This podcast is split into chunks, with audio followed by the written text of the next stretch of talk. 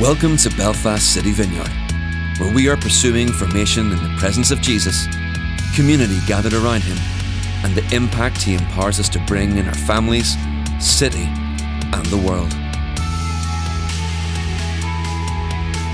The following message was given at one of our Sunday services.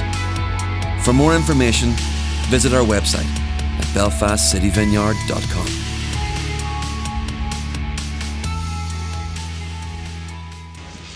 Well, this feels like a moment, doesn't it?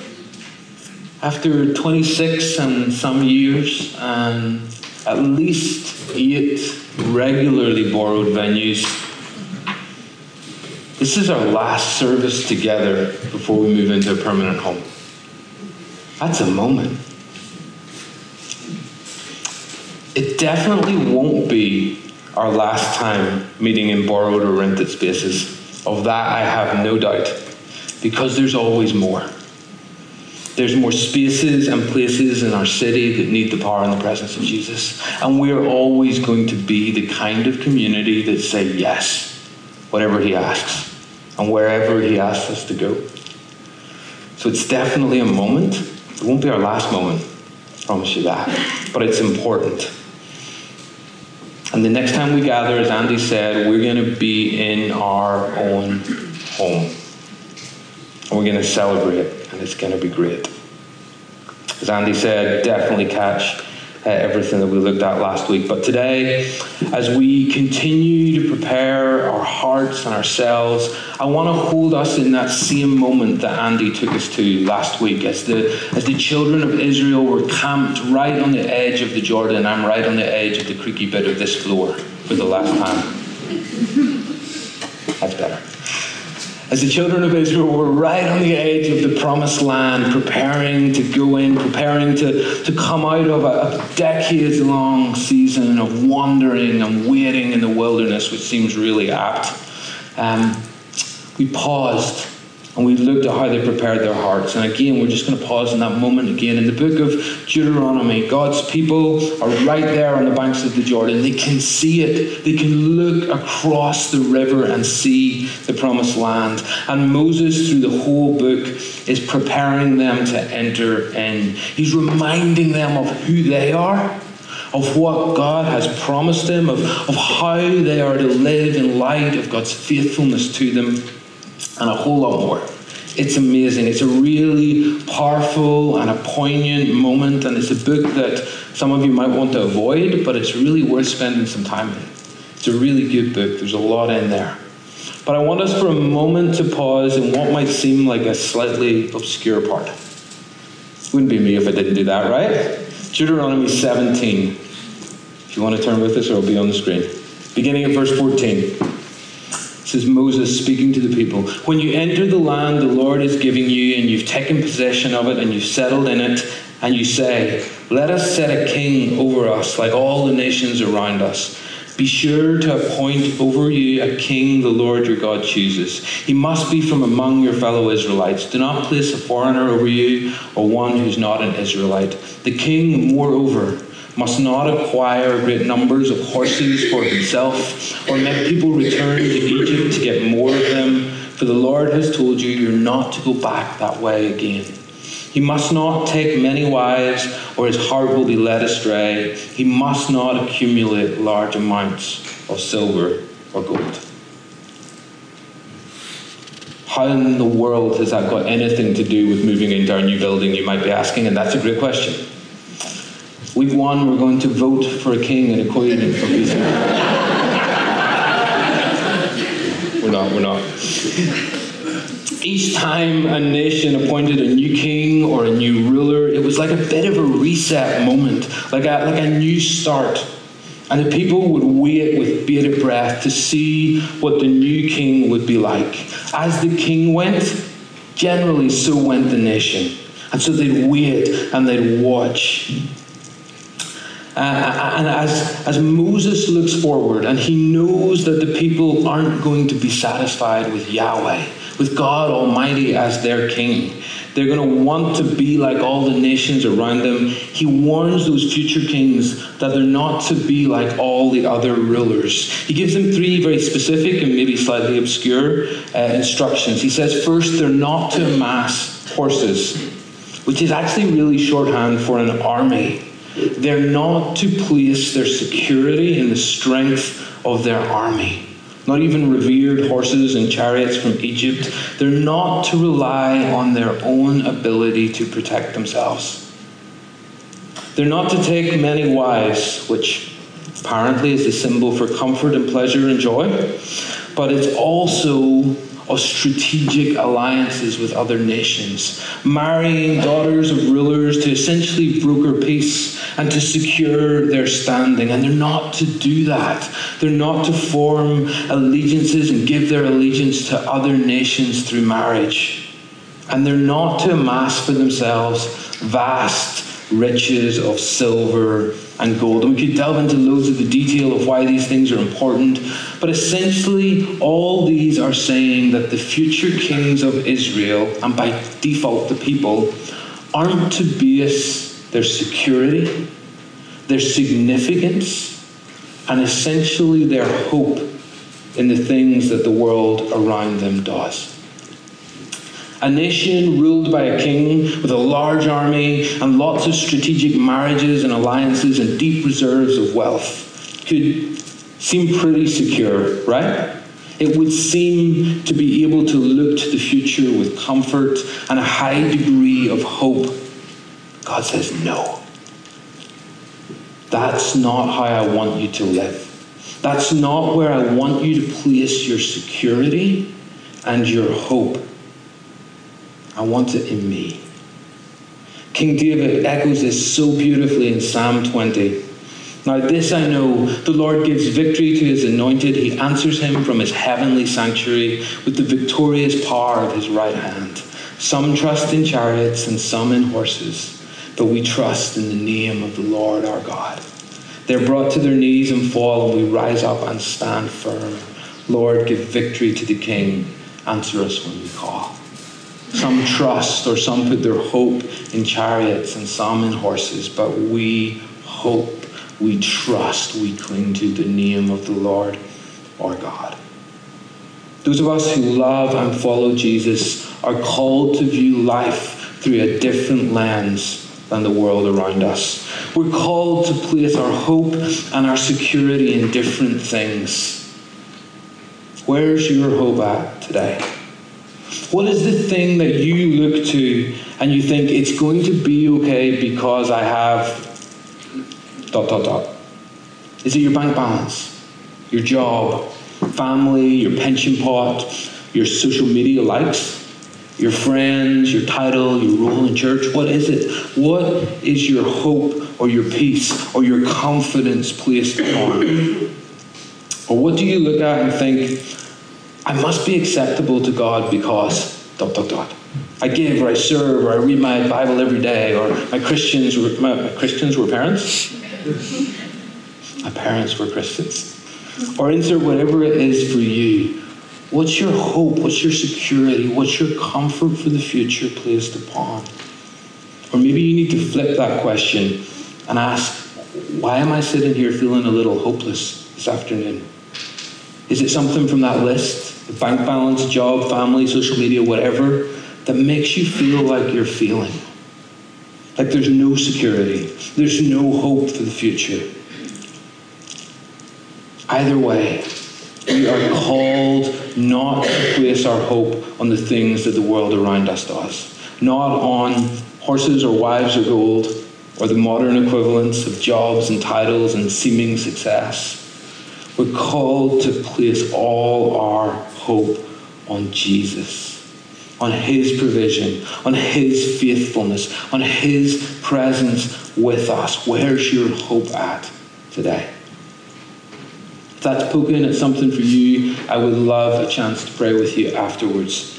Um, but for right now, for this moment, I really felt it was important for us to ask as a church Where is our hope at BCV in this moment? As we look at the moment in front of us, this transition not across the River Jordan, but just down the road, round the corner, into the promised land of our own home, are we placing our hope in a building? Are we oh so subtly drifting into this mindset that once we get moved in, everything's going to be okay? If we can just get settled and get the right systems in place, get the right programs, get the right carpet and the right chairs, please, Jesus. And if we can get up and running and pick the right service times, like not 1 p.m. in the afternoon, and if we can, and if we can have coffee again, sweet coffee, then it'll all be all right then we'll really start moving and we'll really start growing. And we'll not have to be embarrassed about inviting our friends to come to a weird school gym or a rented church hall. We'll feel like a proper church. Or maybe, as Andy touched on last week, some of us have our hope set on things feeling like they did before COVID. That we, can just get in across the road, then we can get back to the way it used to be and we'll feel more at peace and more ready to re engage with all the things that we've put on the back burner with Jesus. Here's the deal the building's great, but it's not Jesus. It's not Jesus. Our frustrations with one another that we're avoiding dealing with and our anxieties and our stresses and our hurts and our pains and our doubts and our questions and our broken patterns of sin and our cynicism and our apathy aren't suddenly going to disappear when we can serve coffee again and have a full band. It's not going to happen. The building is great, but it's not Jesus. And it cannot and it will not bear the weight of our hopes and our fears. Only Jesus can do that. Look where Moses points to future kings in Deuteronomy 17. When he takes the throne of his kingdom, he is to write for himself on a scroll a copy of this law, taken from that of the Levitical priests. It's to be with him, and he is to read it all the days of his life so that he may learn to revere the Lord his God and follow carefully all the words of this law and these decrees, and not consider himself better than his fellow Israelites and turn from the law to the right or to the left, then he and his descendants will reign a long time over his kingdom in Israel. This astounded me when I read it. Every new king was to write out for himself by hand a copy of the Torah, of the first five books of the Bible. He was to do it in the presence of or with the, the support of the priests, but he had to write it himself. And then he was to spend time reading it and studying it every single day. Imagine how long that would take. Imagine how much cramp you'd have in your hand. Imagine being crowned king, the most powerful person in the whole nation. And job one wasn't declaring a manifesto or upping taxes or brokering a peace treaty with Egypt. And it's not scouring the land for the choice of your bride, but instead it's handwriting five books of the Bible. That would keep you humble, right? And we read this and we see the word law and we think a list of do's and don'ts. But what he was actually to write out was a story. It was the story of God with his people, the story of God's faithfulness, of his promises, of his mercy and care and deliverance. It was an intentional exercise in placing his and the nation's hope rightly on God, on his unchanging, unending, unwavering love. Some trust in chariots and some in horses, but our trust is in the name of the Lord our God. The building is great, but it is not Jesus.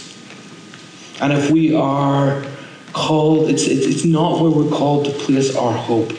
As a community, we've got to resist with every fiber of our being the temptation to believe that in two weeks' time we will have somehow arrived that we needed God in the wilderness, in the wandering, homeless Fleming Fulton years. But now that we have a home, we've got this.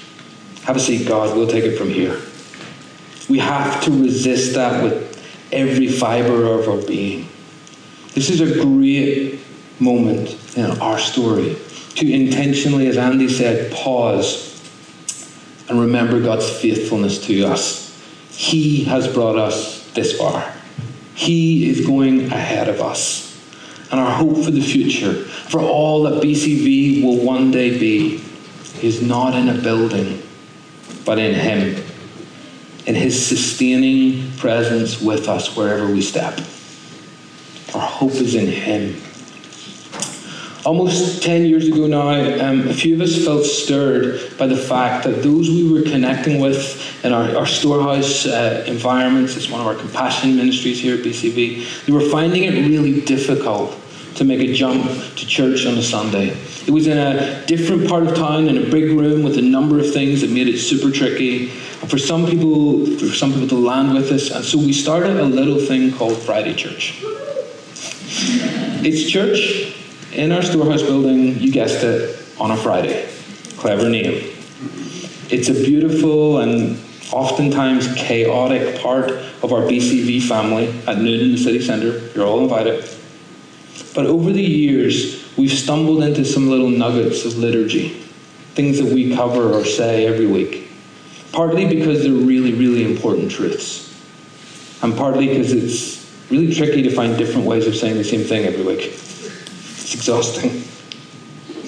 One thing we say in one form or another every week is that church was never meant to be a building. It was never meant to be a service that we show up to or an event that we attend and watch. First and foremost, church was always meant to be a family, a community centered around Jesus calling each other to follow him, laughing together, crying together, wrestling with how to somehow belong to each other, despite all our many differences, and constantly pointing one another towards Jesus. And I feel for all of us at this moment in our story, this truth is really, really, really important. Church was never meant to be a building. If we cross the road in two weeks' time with our hope in a building, we are in trouble. Partly because no building could ever bear that weight, but also because it's probably not going to be all you're hoping and dreaming for. I can say with utmost authority, it's not perfect. Some of it will be beyond your expectations, and other bits will be decidedly underwhelming. It's not perfect. Parts of it are really, really beautiful. And I hope that something of it just causes your breath to catch a little bit. Parts of it are profoundly functional, limited by the shape and size and edge of the building, and I need to be really good stewards of a finite pot of money. And I am fully aware that parts of it probably won't be quite what it could have been. And the chances are, by two weeks' time, parts of it won't quite be fully finished. Some parts of it you will absolutely love. And I would imagine that most of us will have some parts that we don't. We'll wish something was a different color, or a different style, or a different layout. If we'd been asked, we'd have made different choices. And that's perfectly okay. There's nothing wrong with that. We're all unique individuals, made in the image of a creative, dynamic God with likes and dislikes, with varying degrees of creative ability and giftings, and we all have opinions. And all that's really, really good. It's what makes life interesting. If we were all like me, it would be horrible. It means that we'll all have some sort of a mix of delight and maybe twinges of disappointment and a few, why did they do that? And honestly, that's okay. That's okay. Let's be the kind of community that can process and journey those emotions together over the coming weeks and the coming months. But let's gently and lovingly remind one another as many times as is needed that our hope is not in a perfect building. It's in a perfect Jesus. That it's His beauty that can catch our breath if we look for it that it's His presence that can transform us and lead us in this next step of the journey. We're never going to be the kind of church that vote on the color of carpets or the type of chairs or the position of the podium, not because we're some sort of maniacal dictators. We're not going to vote for a king or a queen, I promise. Not because we think no one else has any good ideas, but first and foremost, our hope is not in getting our building just right. Our hope is not in chairs or carpets or podiums. Those things are great, and I think they're beautiful. But if a carpet keeps our feet off the concrete floor, and a chair doesn't hurt our bum and keeps it an adequate distance from said carpet, they've done their job, right? They've succeeded. The truth is, churches up and down this land for generations tend to fall out, or at least waste endless, endless hours debating things that really aren't that important in comparison to call the calling that's on all our lives to see the kingdom come to see men and women and children from every conceivable background in every possible part of our city encounter the power and the presence of Jesus to see person after person after person find freedom and healing and hope and peace in Jesus. That's what we're called to lay down our lives for. Every single one of us. That's what's truly, actually important to us as a community. If people come into our midst as we worship, and the thing that they remember is the color of our chairs, we probably feel that leading them to the feet of Jesus. the layout of the room sticks in their mind more than the welcome they received, we probably failed. It's just not that heart important. Our hope is not in a building. The hope that we have to offer to the world around us and to this city, and there's another creek, is not in a building. It's not in having this thing perfect. Every single one of us, whether you believe me or not, has unique worth. We each have gifts and abilities that are priceless. We all have a voice and we all have a role to play and we all have something to bring to the table uh, in seeing this community bring the order of heaven to the chaos of the broken world around us. It just might be something more important than chairs and carpets. I believe in you for more than that. We all have a role to play in bringing the hope of Jesus. Four weeks ago, on the way in on a Friday morning, one of our community encountered a man sleeping rough in the streets of our city. He had no shoes or socks on, just somehow pink fluffy slippers. I don't know how that happens. And their heart broke, and they stopped with him. And they tried to help him to our building, but he'd just taken something and he couldn't stand, and they had to leave him there. As our team gathered, they prayed for him by name. And then they looked for shoes for him in our storehouse shop, but we didn't have the right size. So they went out and they bought some shoes and they bought some socks. And as they headed out on the streets again, as they do each Friday morning, they went looking for him.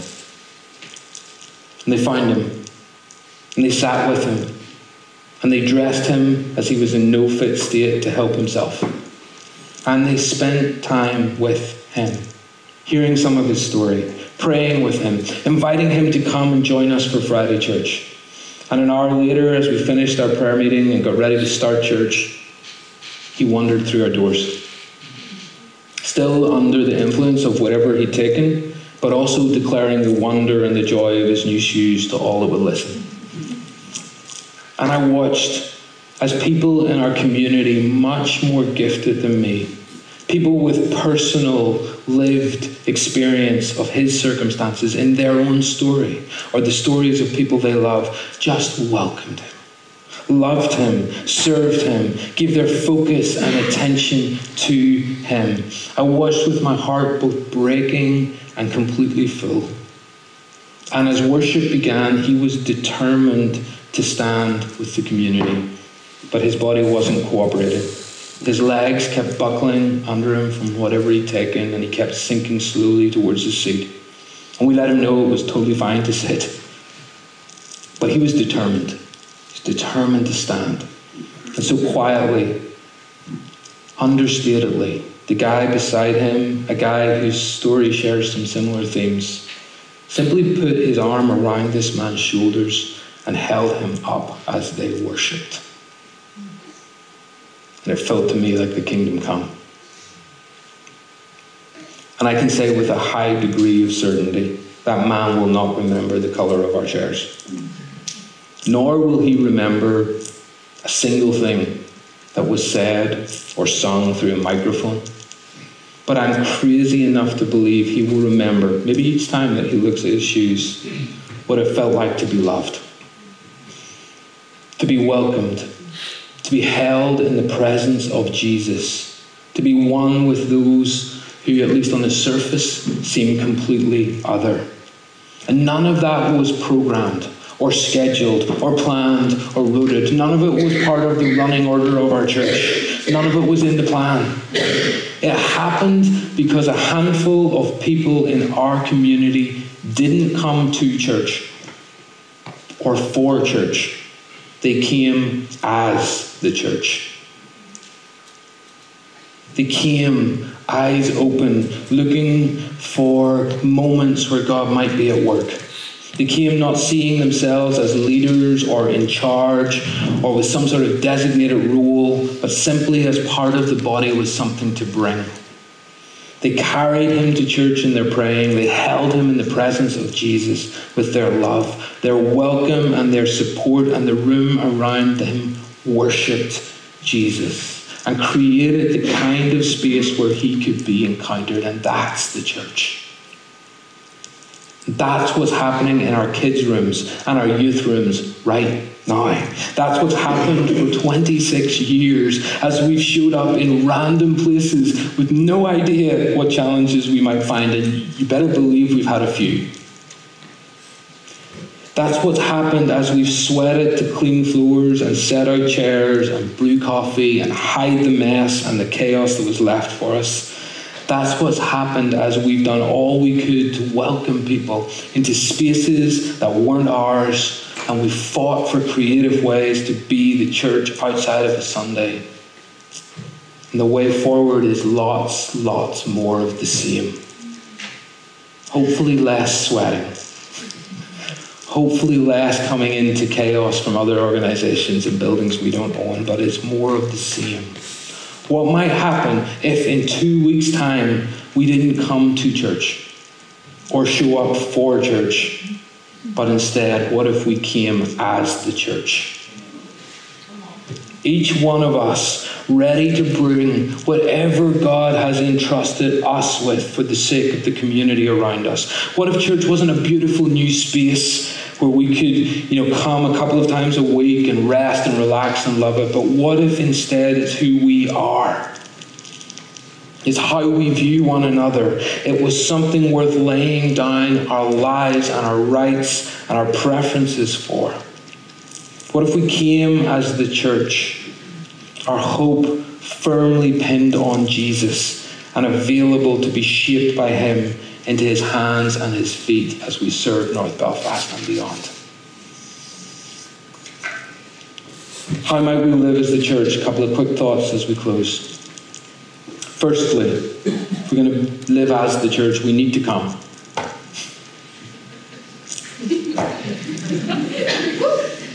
You're needed. Like, you're needed. You carry something this community needs. I don't mean you beside you, I mean you.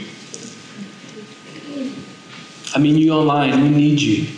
We need you. We need you to show up. Do I mean when we gather to worship on a Sunday? Yes. Something profound and powerful has always happened when the church comes together and worship and in surrendered service of one another. So yes, come on Sunday. 10:30. It'll be great. Do I mean when we gather to pray? Absolutely. Your voice matters. Your weight in the wrestle of intercession matters. So come and pray. But I also mean every day, in whatever context you're placed in. What does it mean to show up as the church in your workplace, in your neighborhood, in your home, and on your social media feed?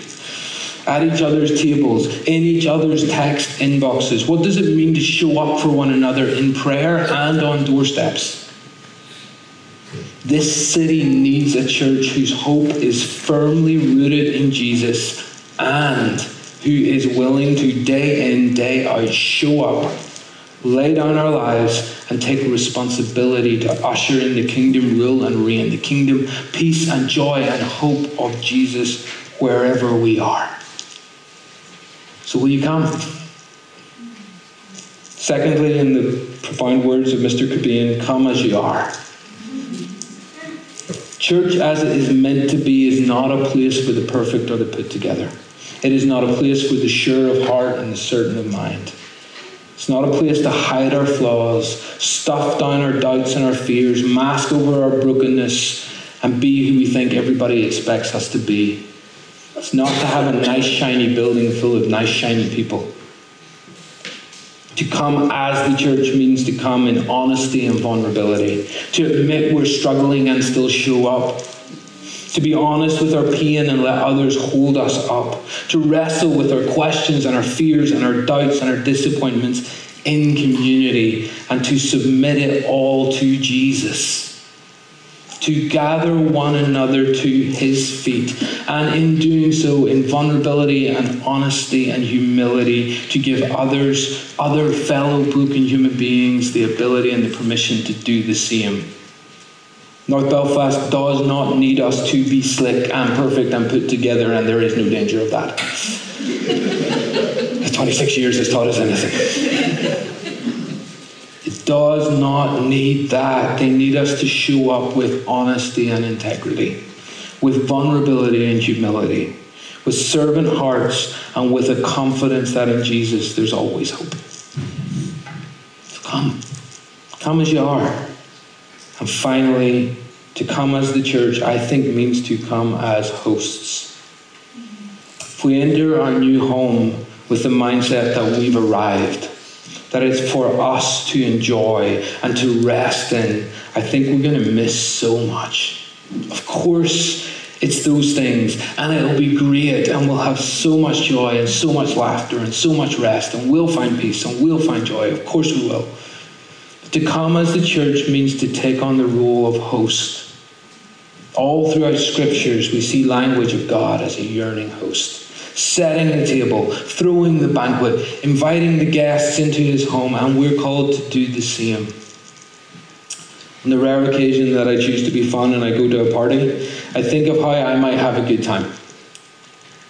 But when we throw a party in our home, we think about cleaning the house. Laurie does. I forget that and then I help. We, we think about preparing food and drink and greeting people at the door and connecting those who don't know anyone else in the room and endlessly circling the house all night long, making sure people are okay and cleaning up in the wee hours after people have left. Yeah, we, we have a good time. But primarily, it's actually not about us when we host. But we love it. Because much deeper than having a nice time ourselves is the joy and the fulfillment and the peace that comes from knowing that lots of others did because we hosted. It's a different kind of joy. What if we all, every one of us, whether this is your first Sunday with us or not, what if we entered our new home as owners, as hosts, ready and willing to receive others, to look out for others, to connect and serve, to give up our seat if needed, or our space in the coffee queue, or our space in the car park, so that others could feel welcomed in. And others might ultimately find healing and home in Jesus. Bless you to be hosts, whether you think you have the right or not, whether you've ever been on a rota or not, whether you've ever been with us before or not. Bless you to be hosts, to welcome others in. This is a moment. It's a big moment. But it won't be our last moment. And it won't be our best of that, I'm sure. This is not an end. We've walked long and faithfully as a community to this point. You've served Jesus and one another and this city so well without a place to call home. Let's not stop now. Let's not put our hope in a building, but instead let's cross the road as the church, ready to lay down our lives and our comfort all over again, the sure and the absolute certain truth that Jesus has gone before us and is waiting just over there, arms wide, ready to receive us. Some hope in chariots, and some in horses, and some in buildings. But we, BCV, trust in the name of the Lord our God. You ready to go? Yeah. Amen? Why don't you stand?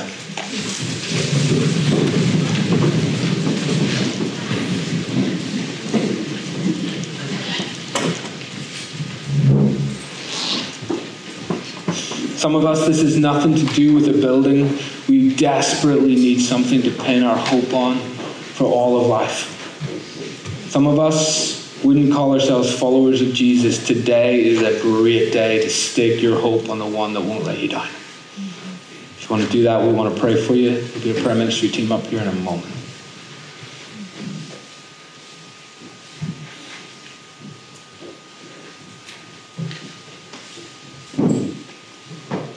all of us. There's, I was going to say a challenge. It's not a challenge, it's an invitation. There's an invitation to come as the church. It's wide open. Holy Spirit, would you breathe? Would you breathe? Calm breath of God. Come hover over us. Come prepare our hearts.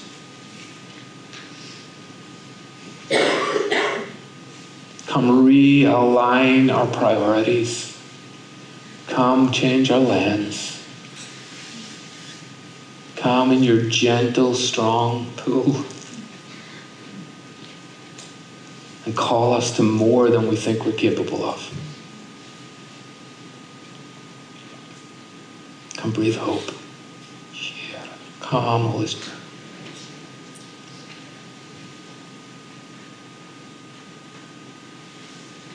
Jesus, could we catch a glimpse of you, of your beauty, of your breathtaking perfection? And would it be enough to sustain us? Come, Holy Spirit.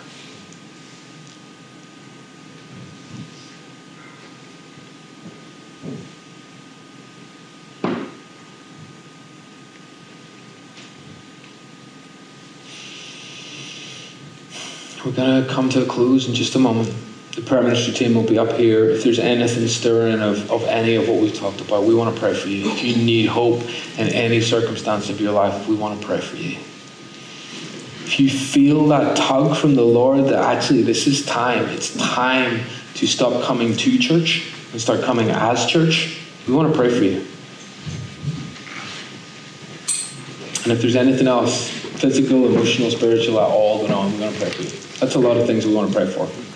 Don't miss it. If you've got kids, would you mind collecting them first from the kids' rooms and then coming back? But I'm going to close this. God, would you send us from this place?